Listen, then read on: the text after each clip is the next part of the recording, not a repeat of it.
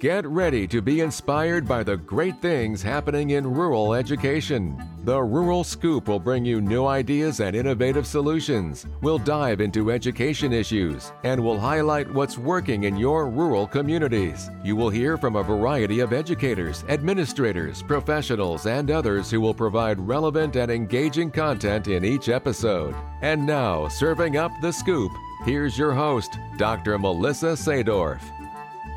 Thanks for joining us, Rural Scoop listeners. My guest today is Dr. Rick Dalton, the CEO and president of CFES Brilliant Pathways. CFES is an organization based in New York that's working with schools across the country in both urban and rural settings to help students find ways to get to college. Rick, are you ready to give us the scoop? Um, I sure am. Thank you, Melissa, for this opportunity. I appreciate you being here. Um, before we dive into what CFES is all about, can you introduce the listeners to you and your background? Sure. Um, again, Rick Dalton. Uh, I live in Essex, New York, which is a, a booming town of 600 people on the shores of Lake Champlain. The closest city is Montreal. Um, we're about an hour south of Montreal. Of course, the border has been closed for several months, so we, we can't get up there. Um, but I started CFES 30 years ago. Uh, prior to CFES, I was a, a, college admission director at Middlebury College in, in Vermont, about an hour from where I now live. And my passion has always been helping students in need, low income students. And I, I was uh, an underdog myself and uh, struggling in, in school, and there were people who stepped up and made a difference in my academic career, and that really just opened up pathways in my own life. Um, hence, I'm doing this this work today. And I read that you did some research that really was foundational to the start of your organization. What was that research about? Well, it, it was, uh, Melissa, uh, quite a while ago. It was 35 years ago when, when I was still uh, a college admission director. And I, with uh, three colleagues, two from the University of Vermont, one from Rensselaer Polytechnic Institute, um, started something called the National College Counseling Project. And we looked at how college counseling in high schools could change the destiny of schools and children in those schools. Mm. We surveyed 10% of the nation's schools um, in, in year one and, and had the research capability of University of Vermont behind us and graduate students and, and others.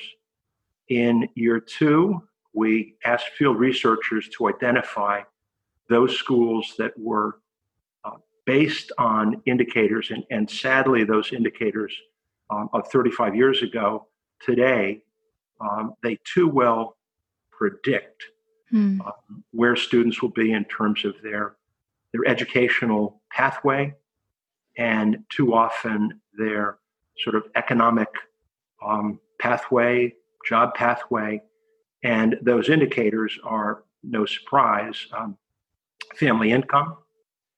Uh, often it is the school or the community that a student is from.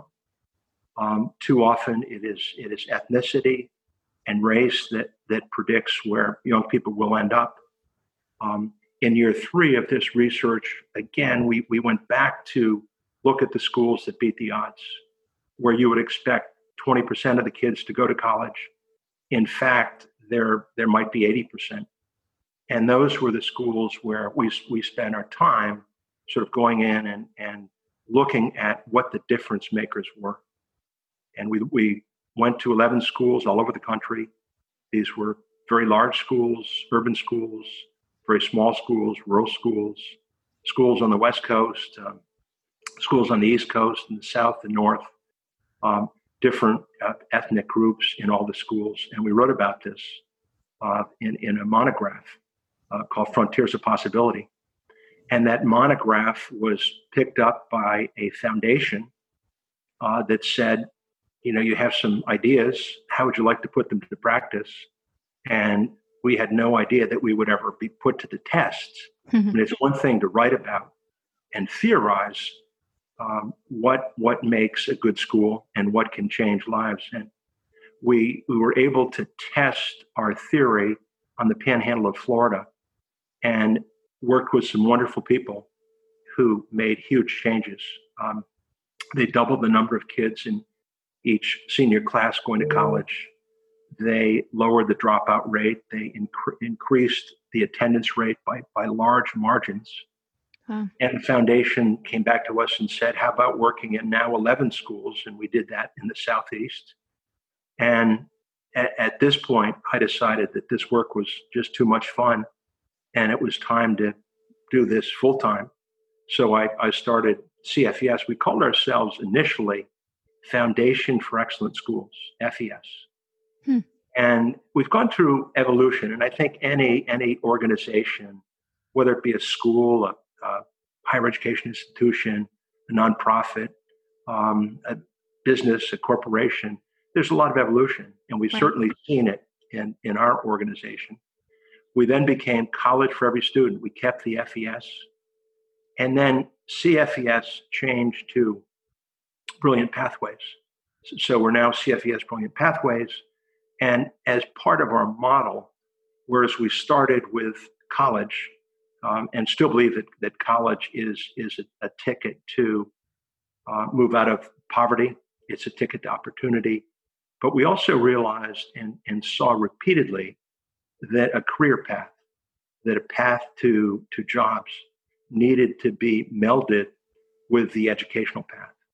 So now our work is about really changing pathways to college and career readiness. As a as a an organization, one of the things that you've built a lot of work around are what you call core practices. Right. Can you talk to us about what those core practices are and what do they sure look can. like? We have three. Uh, the first is mentoring, and not in importance; they're all important, but uh, just in terms of mentioning. Mm-hmm. Uh, the second would be essential skills, and the third would be pathways to college and career. Now, mentoring means that every student in a CFES program has a mentor, and it might be a peer, it might be a college student, it might be a community leader, a business leader. Mentors are, are where you find them. And we spend a, a great deal of time uh, training mentors, mm-hmm. helping schools and other organizations. We, we built uh, mentoring programs for corporations. Um, Ernst & Young has uh, what they call college map mentoring for access and persistence. They have, they're now in 37 communities across the country. It's been what, what they call their most successful program, helping underserved youth, helping underserved communities. And, and we, were, we were part of that and used our principles. The second practice is the essential skills. And again, evolution is, is a big part of who we are. We, we look to get better every year. And, uh, you know, all of us have seen in the last six months, uh, you and I were um, jesting about this a few moments ago and how our world has changed. Definitely. Has it, hasn't our world changed? We help young people, again, develop what we call the uh, essential skills and they're everything from leadership to perseverance to teamwork to agility. And there's six of them that we identify, but that's not the end of, of the list. It's there, there are many others. And um, Angela Duckworth talks about grit, which, which certainly fits with perseverance. But it's these essential skills that, that we have seen um, over the last 30 years. Our, our most successful children, and those children would be those who finish college, and 80% of our kids do end up with a college degree on time. Impressive number. Earn enough money that they can buy a house, they can move out of poverty, they can they can provide um, space for really other members of their family and start their own families. They can be uh, difference makers in their communities. So what we've what we've found is these successful kids were not the ones necessarily with the highest test scores, uh, nor were they the kids with the best grades, but they had the essential skills. So that has been, again, part of our evolution as an organization, and research has really taken us to the essential skills. And it's like so many things in life, it was there it was in front of us 30 years ago. And it took us 25 years to really identify the essential skills. And, and the, the challenge, the opportunity is how do we help young people develop those essential skills so that all of our children can can have lives filled with opportunity. Right. And the, the third of the three practices would be pathways to college and career. And what that means is really helping young people understand what college looks like, getting them on college campus, ca- campuses, and, and helping them understand how they're going to pay for college. We, we spend a lot of time exposing our kids at the youngest ages we can to higher education and people in higher education, students, professors, alumni, and also to jobs uh, we want our, our children to know about, you know, what do the jobs look like? And, and where, where are the jobs heading? Where are the, the jobs that will, that are here today and will, and will be here tomorrow? And where are the jobs that are not here today, but will be here tomorrow? Mm-hmm. And what does it look like? What's it going to take in terms of training and preparation? So that pathways to college is a, is a big part of what we do. And it's about exposure. Right certainly the three practices, it's not as if the three are in silos or separate from one another because there's a whole lot of in the essential skills and leadership, training and teamwork, there's mentoring, and there can certainly be pathway exposure and, and pathway skill development, knowledge development is, is part of that. So those those are our three practices and we've we've again gone through change and, and evolution. And the, the challenge is how do we help our kids develop themselves? How do they become mentors? How do they go on? Because we're an organization where it's not enough for you to get on the path. You need to reach out and help others get on the path. How do you help others do that? How do you help others develop the essential skills? And that's our that's our mantra. And it's the, the, as I say to our kids all the time, you're you're you're not the future. You're not about tomorrow. You're about today. We need you right now. Mm-hmm. You need to be you need to be leaders today. We can't wait. And there's a there's an urgency in terms of the of the need. And you you are the need today, not tomorrow. But we need we need your help right now. And I saw a statistic on your website that you noted that by 2027, there's going to be thousands of jobs that will go unfilled because there are not the people capable of filling those jobs. And so, providing an opportunity for students to connect with those skills, which then lead to those jobs, which then really are a disruptor. Absolutely. Yeah. Yeah. Um, you know, we all talk about the skills gap and and that that issue that that we won't have enough sort of trained, educated um, citizens, younger citizens, who can take on the jobs mm-hmm. in, in our communities. I look across again, as I mentioned earlier, I'm on Lake Champlain. I look at Vermont, and Vermont has a has a very clear plan.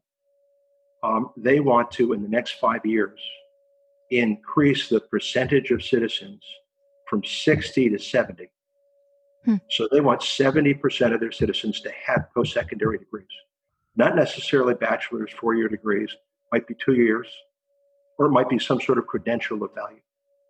But Vermont realizes that if their economy is, is going to grow, they've got to increase, and that's a huge number, 10%. And, and Vermont's not a large state, so it's, you know, in, in some ways it's, it's doable um, and we're playing a role in in helping them. Mm-hmm. But they know that if they don't move the needle from 60 to 70 percent, that there will be 132,000 jobs. Here, here we're talking about the skills gap that will go unfilled, and that means, you know, a couple of things that people move to other states, right, where the jobs are, or it means they move to, or the jobs move to other countries. So it's it's economic survival. Um, higher education is, and it's not only Vermont. 50, all 50 states either have plans or will have plans, at least they've talked about plans in terms of where they want to be. And it's all about increasing the number of citizens with post secondary uh, degrees, training, and skills. So, this leads me to another question, Rick, and it's specifically focused on rural because you do work in both rural and urban settings. But, but as far as as rural education and rural students growing up in those communities, how is that going to impact if we have a rural student that goes to a career or college pathway? How is that going to impact then that rural community? Can you talk a little bit about that? I, I, sure can, and and I've thought about it, Melissa, a, a whole lot the last six months. Um, as you know, I've I've just finished a book uh, that will be published in February, and it's it's on you know pathways to college and career in rural America. And I've had an opportunity to to talk with people from all over the country, almost every state, high school students, college students, people in education, people in the world of work and there are some real issues, but but there, I think that there's a, a, a real a, a, there's light at the end of the tunnel. There's a silver lining in terms of what's happening with rural, and and I didn't see that light six months ago, and I think that that COVID um, and all of its travesty um, has really brought some um, some benefit to to our lives mm-hmm. Um, and some of our communities. Um, but that's a so the the issue. What does it what does it mean? Um, a a young person in the, a northeast rural community, and when I talk about rural, I, there's a real danger, um, and, and and I do this, so I'm I'm guilty, guilty as charged.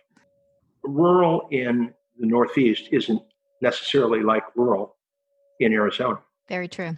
Or Colorado. Yep. So I, I, I, there's a real danger in my making these some of these sweeping statements, and, and I want to footnote footnote them by saying that that what I say about rural doesn't apply to all rural communities. But there are some trends. Um, there are some uh, statistically significant uh, behaviors in rural communities that are that are troubling. One of them is what what I call in my book the 10 10 phenomenon. Hmm. And if you look at rural communities in the Northeast, and average class size 30 up to 100 kids, the top 10 kids will leave that community. The kids who go off to college, whereas the bottom 10 kids will stay. And we've done the research on this, and it's it's um, you, you don't want it to be as statistically significant as it is, frankly. But I think it'll. I, I think that it can change, and and a lot of well, some of what I talk about in the book uh, addresses this. Now, why do kids leave? One is there aren't enough jobs in rural America, and again, uh, that's that's a terrible statement because it is so generalized and sweeping. Um, I'm going to say, I'm going to talk about the Northeast. There aren't a lot of jobs in Northeast rural communities. And jobs go to places where you have critical masses of educated, skilled, trained citizens. That's where the jobs go. And that's one of the reasons why young people leave. They, they get the degree, and many of them have loans especially for four year colleges. Yeah. And they can't live in Willsboro, New York, or Essex, New York, or Lake Placid, New York, and make the kind of money they need to make to pay off the loan. So that pushes them away. And what you tend to have also is you have, um, and again, the statistics bear this out, but all sorts of exceptions. You tend to have families who don't want their kids to go off to college because it means they will have to leave. Um, again, not all families, of course, but it's more of a phenomenon in rural America than it is in, in urban America. And this is something that we need to, we need to bring the jobs to rural America. And the silver lining in terms of the pandemic is that we're all learning that we can communicate via Zoom. Um, we don't have to go to the hospital. We don't have to go to the doctor. We can we can communicate uh, virtually, online, and I think that, that that we've been talking about this. There's been a lot of language. There's been a lot of talk, but we haven't been doing it, and we've been forced to do it in the last six months, and that could pay huge dividends to rural America. Uh, where I live in the beautiful Adirondacks, um, it, and I'll, I'll just speak about the community where I live, Essex, New York. Six months ago, there were 40 properties for sale. You could easily find a house and you could find a, a very nice house for relatively little cost. Today, there's seven properties for sale. Oh. So wow. people are, they're moving from uh, metropolitan areas to rural and, and the, the message about uh, being safe, being close knit, working together um, is is being heard, and I think that that that is a very much uh, a silver lining about what we've all been through in the last six months, and the, the opportunity that I think is going to open up in rural America. That's good news. The bad news is I wrote a book about what was happening six months ago, and, and some of it does, doesn't hold. I'm so happy that it doesn't. Well, and and you know because you live in a rural community, bring it back to the school side of things, that the school system or the school itself is really oftentimes the heart of the community. And so investing time and effort and energy into those students to make sure that they do have what they need to be successful, whether it's in college or a career, is going to be key. It's going to be vital to making sure that those rural communities have what they need to continue to, as you say, grow and move forward. Hallelujah. I, I so agree. Um, and, and you have you've said it so well. We all need to get involved. We all can get involved. And it's it's not just about going to the school, but you know, kids kids come to us and, and messages we delivered it to young people. Uh, in our communities, whether it's in church or um, at the deli or walking across uh, Main Street um, where, where there is no traffic light. right. Um, yeah, it's it will take a village. Now, when you're looking at brilliant pathways, some of the work that you do, obviously, you're doing on the ground with students and their families. How how close into contact do you get with those families and their teachers and the community itself? Well, a, a, a different answer today than 12 months ago, sure. certainly, because we're, we're reaching our kids uh, virtually. Um, we have our, our model uh, is, is as follows we have program directors who work directly with schools. And those program directors train teams of people in the in the school so that the team would implement our program. Our practices there would be a cfes plan.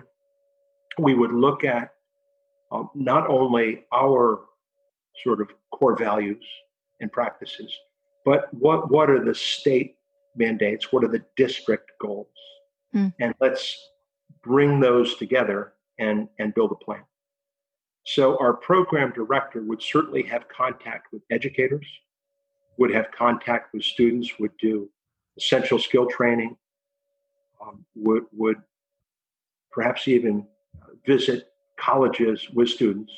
But our program director is not in a school full time, uh, is likely in that school once a month for a day. And it would be the team in the school, the CFES team, that keeps that program going. And part of that is, is based on our model organization that, that is all about good organizational theory and behavior. And we know that if if we do building and and and the change, create the change, and then we leave after two years or three years or whatever, and then the program is going to fall apart. So so let's work with others and help them uh, learn our practices and our strategies that, in fact, we've learned from other schools. So we take best practices that we have learned from schools across the country. We, have worked in uh, 40, 42 states. We've worked in thousands and thousands of schools. We've helped 100,000 kids. So we've we've had a lot of experience, and we've we've met wonderful people, and we've learned a great deal from the schools and the communities, and the and the colleges and universities, and businesses and corporations uh, with which we've worked. And we spend a great deal of time bringing our program to, again, rural and urban. But it, it doesn't matter as much today uh, as long as you have the, the broadband and the device. You can we can reach young people and their families um, and their edu- and educators in their schools virtually, and and that is an, an incredible opportunity and and part of what's going on in in 2020 part of our vision, our goal, and it's and it's a grand goal. We think everyone needs to play a role in making this happen. Now, if you if you look at the, the traditional model, and and I, I go back 30, 35 years, we we talk about guidance counselors and college counselors who are often wonderful people, skilled, visionary, changing lives, but they can't do it alone. Right. And they are under resourced, and schools are understaffed in terms of this help. So, our vision is that as many people as possible need to become college and career readiness advisors. And that list of people would include the superintendent, the superintendent secretary, the principal, the principal secretary, certainly teachers in the schoolhouse, the math teacher, the history teacher. It includes also, or needs to include, the bus driver, the custodian, the pastor, families, um, even 11th and 12th grade students so that they can help their younger peers, college students, college educators, professors, administrators, staff. And that is part of our, our big push today. We hope to, to train and credential um, 5,000 CCR advisors in the next few months. We, we have rolled out a program in the last uh, 14 months, um, but last year it looked a whole lot different than it does this year because this year it's it's virtual, and that means that there are no borders. Right. That yeah. So we used to go to Tampa and that pretty much meant that you had to live in Florida or northern Florida, or we might do one in Boston and you needed to be in Massachusetts or New York City and, or in Essex, New York. But today we do one of these CCR advisor trainings every month. You can live in any part of this country or Johannesburg, or you can be part of Dublin and go through our CCR advisor training. And a lot of what we do is to help trainers, advisors understand how to apply the practices. But we also deal with the issues of the day. And as you know, Melissa, in the last six months, we've seen 30, 35 years worth of change Oh, on a dime. It's right. yeah, definitely. I, I, I can't, there has never been another time in my career where chain ha, change has been just so rapid and so monumental. We're, we're breaking paradigms left and right. Absolutely. So the, the uncertainty is for many who work with youth it's crippling. You know, what do I, I colleges, what are they, what are they requiring today? There are no tests. Our, our students didn't have grades second semester. The, the, the whole financial structure, mm-hmm. uh, net tuition revenue, what's, what's going on in higher education? And certainly what's happening in terms of COVID and, and young people going back to college, colleges themselves don't know. So part of what we try to do is um, bring a little bit of certainty and stability to an uncertain world through our CCR training and our ongoing webinars for educators who are part of the CFES family.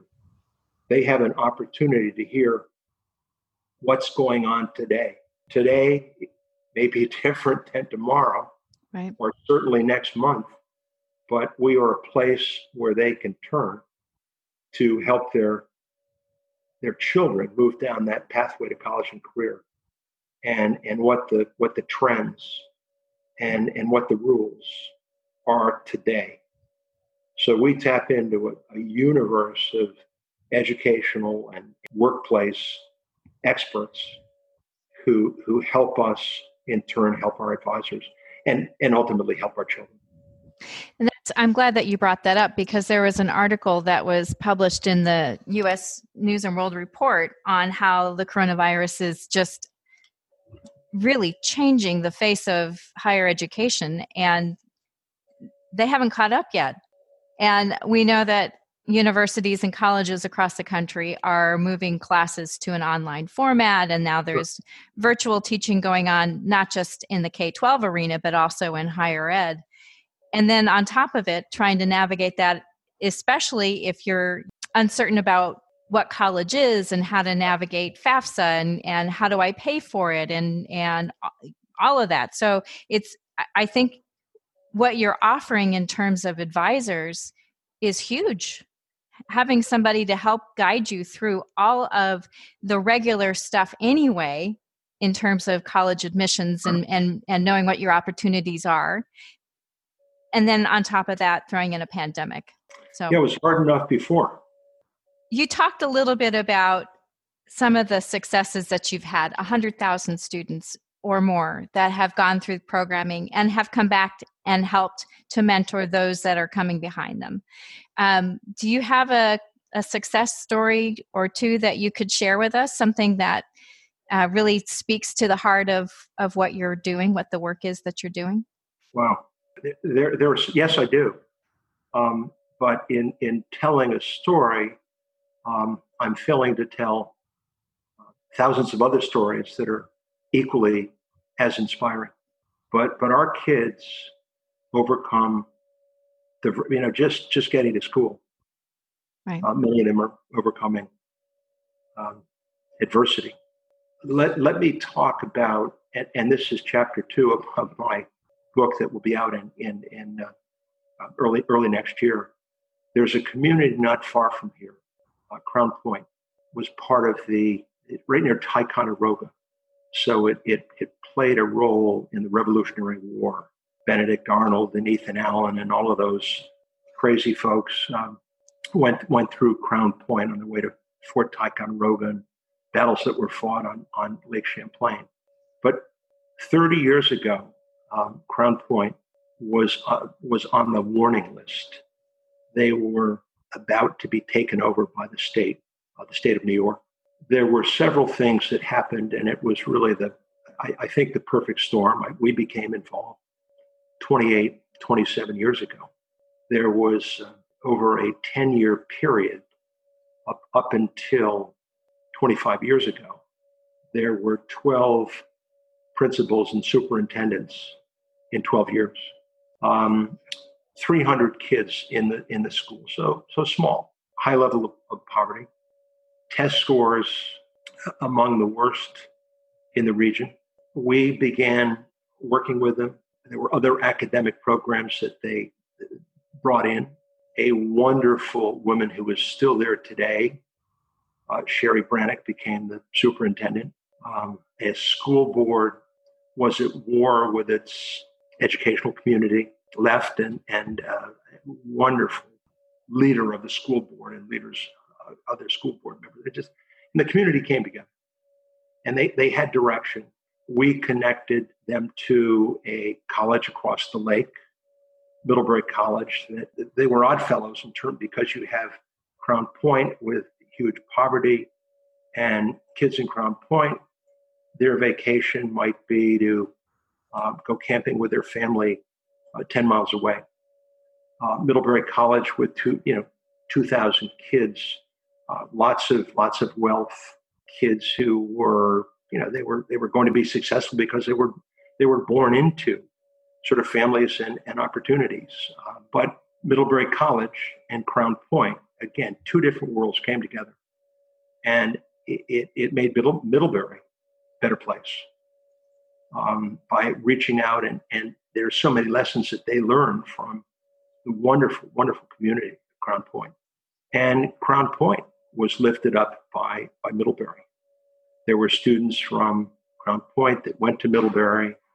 There have been lots of students from Crown Point that have gone on to places like Cornell, um, other, other high powered colleges and universities. Uh, the college going rate at Crown Point went from less than 50% of the kids today, and, and, it, and it has been at this level for the last several years.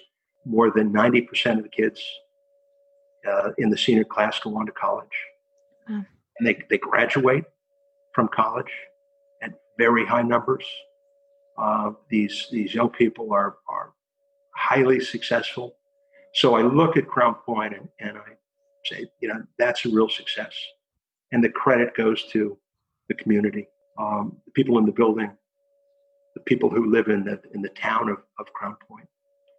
But as I was writing the book, and and I spent a couple of days, a couple of mornings down at, at Crown Point. I met with Sherry, the superintendent. I met with Tara, the principal, and some of the teachers. And I said, first of all, tell me about your change and, and what you did to change the destiny of your community and your children. And they, they talked about it, and, and it really comes down to just wonderful, wonderful values in terms of they treat every kid like uh, that, that child is their own. Uh, they know when, when a kid's birthday is. Uh, they know if a kid likes chocolate or licorice. um, but they have high standards and high expectations for all of their kids. Now, there are lots of other things that, that, that are part of the, the mosaic of change um, in Crown Point.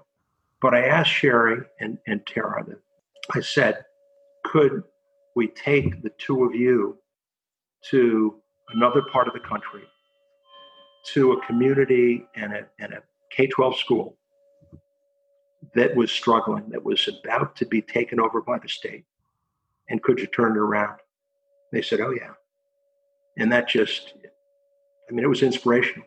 To me, that, that story that encompasses um, lots of people, uh, educational leaders, community leaders, and you know the dream makers, and and the young people who are now living living dreams that they never would have had before. That's that's a story that I really love. You've you mentioned your book a few times. What's the title of it? um, America's Rural Pathway to College and Career. And who's publishing it, and when is it going to be available? Um, Routledge um, is publishing it. It should be out in February. You know, I've, I've I've spent a lot of time. I started the book, and I I had several people read it. At chapter one, Their uh, assessment initially was brutal. You really need to tell your story. We don't need another academic journal. We need we need the story of you know the beautiful story of rural America with all of its challenges and how how we can help this next generation kind of lift up their communities and and our country and and that's what i tried to do now that's a, that's a, that's a heavy aspiration. I'm not sure I came anywhere close, but um, that's that's that's what I wanted to do. CFES has an annual conference that's coming up soon, and uh, people are able to get involved with that. Can you talk a little bit about what's on the agenda and what can they learn if they attend? Yeah, well, let me just say that we would love to have folks from Arizona participate, and it's the the theme is college and career readiness in today's world. So it's all about the changes that have taken place. And there are lots of very practical workshops.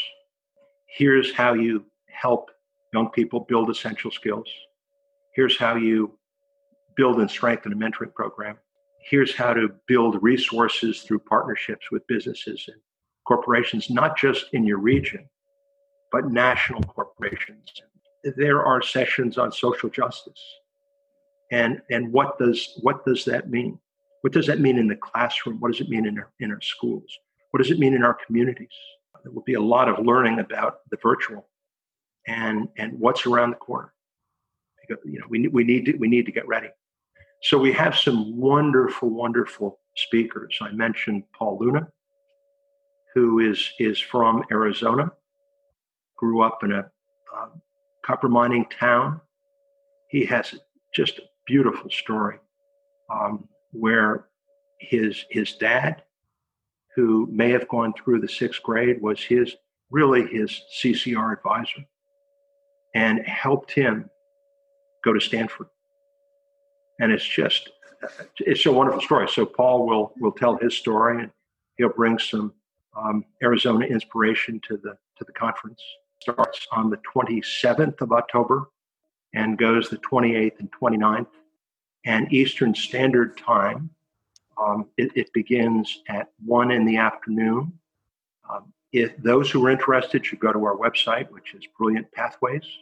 But let me say that if if anyone is interested in the conference and CFES Brilliant Pathways, um, it's possible as a school to become a virtual member. So for a very reasonable fee, uh, a school becomes a member of CFES they get five spots at the conference. They can send five uh, educators or community members uh, to our CCR trainings. Educators gain uh, professional uh, development points uh, and hours, and uh, those outside the, the schoolhouse learn how to, how to work with children. So we would love to have more Arizona schools in in CFES. And if anyone has any questions, they can they can call me. Uh, they can go on online and and see how to go to the conference. But we'd love to have them become part of the CFES family. Rick, is there anything that we haven't covered that you want to make sure that the listeners know about? Well, I, I, want to end with an encouraging message, and because over the last six months, and, and uh, no matter where we sit, um, we think about jobs being lost, lessen our paychecks. As, as parents and kids, we, we don't know when we return to school or if when we return, uh, there will be a shutdown. There's a lot of uh, tension and turmoil in our world, know, a lot of politics and, and uh, the economy and so on. But I think that this is a really exciting time. And I think it's, it is a particularly exciting time for rural America. And a lot of it, it is, and I don't want to be redundant, we're, we're figuring out and, and, we're being forced to figure out um, how to communicate with one another in, in different ways, different with different technologies. And that's going to benefit rural America uh, economically, and it's going to benefit rural America in terms of what's going on in education. So I am I'm really excited about where where we are heading as rural Americans. Rick, thanks for joining me today. Oh, thank you.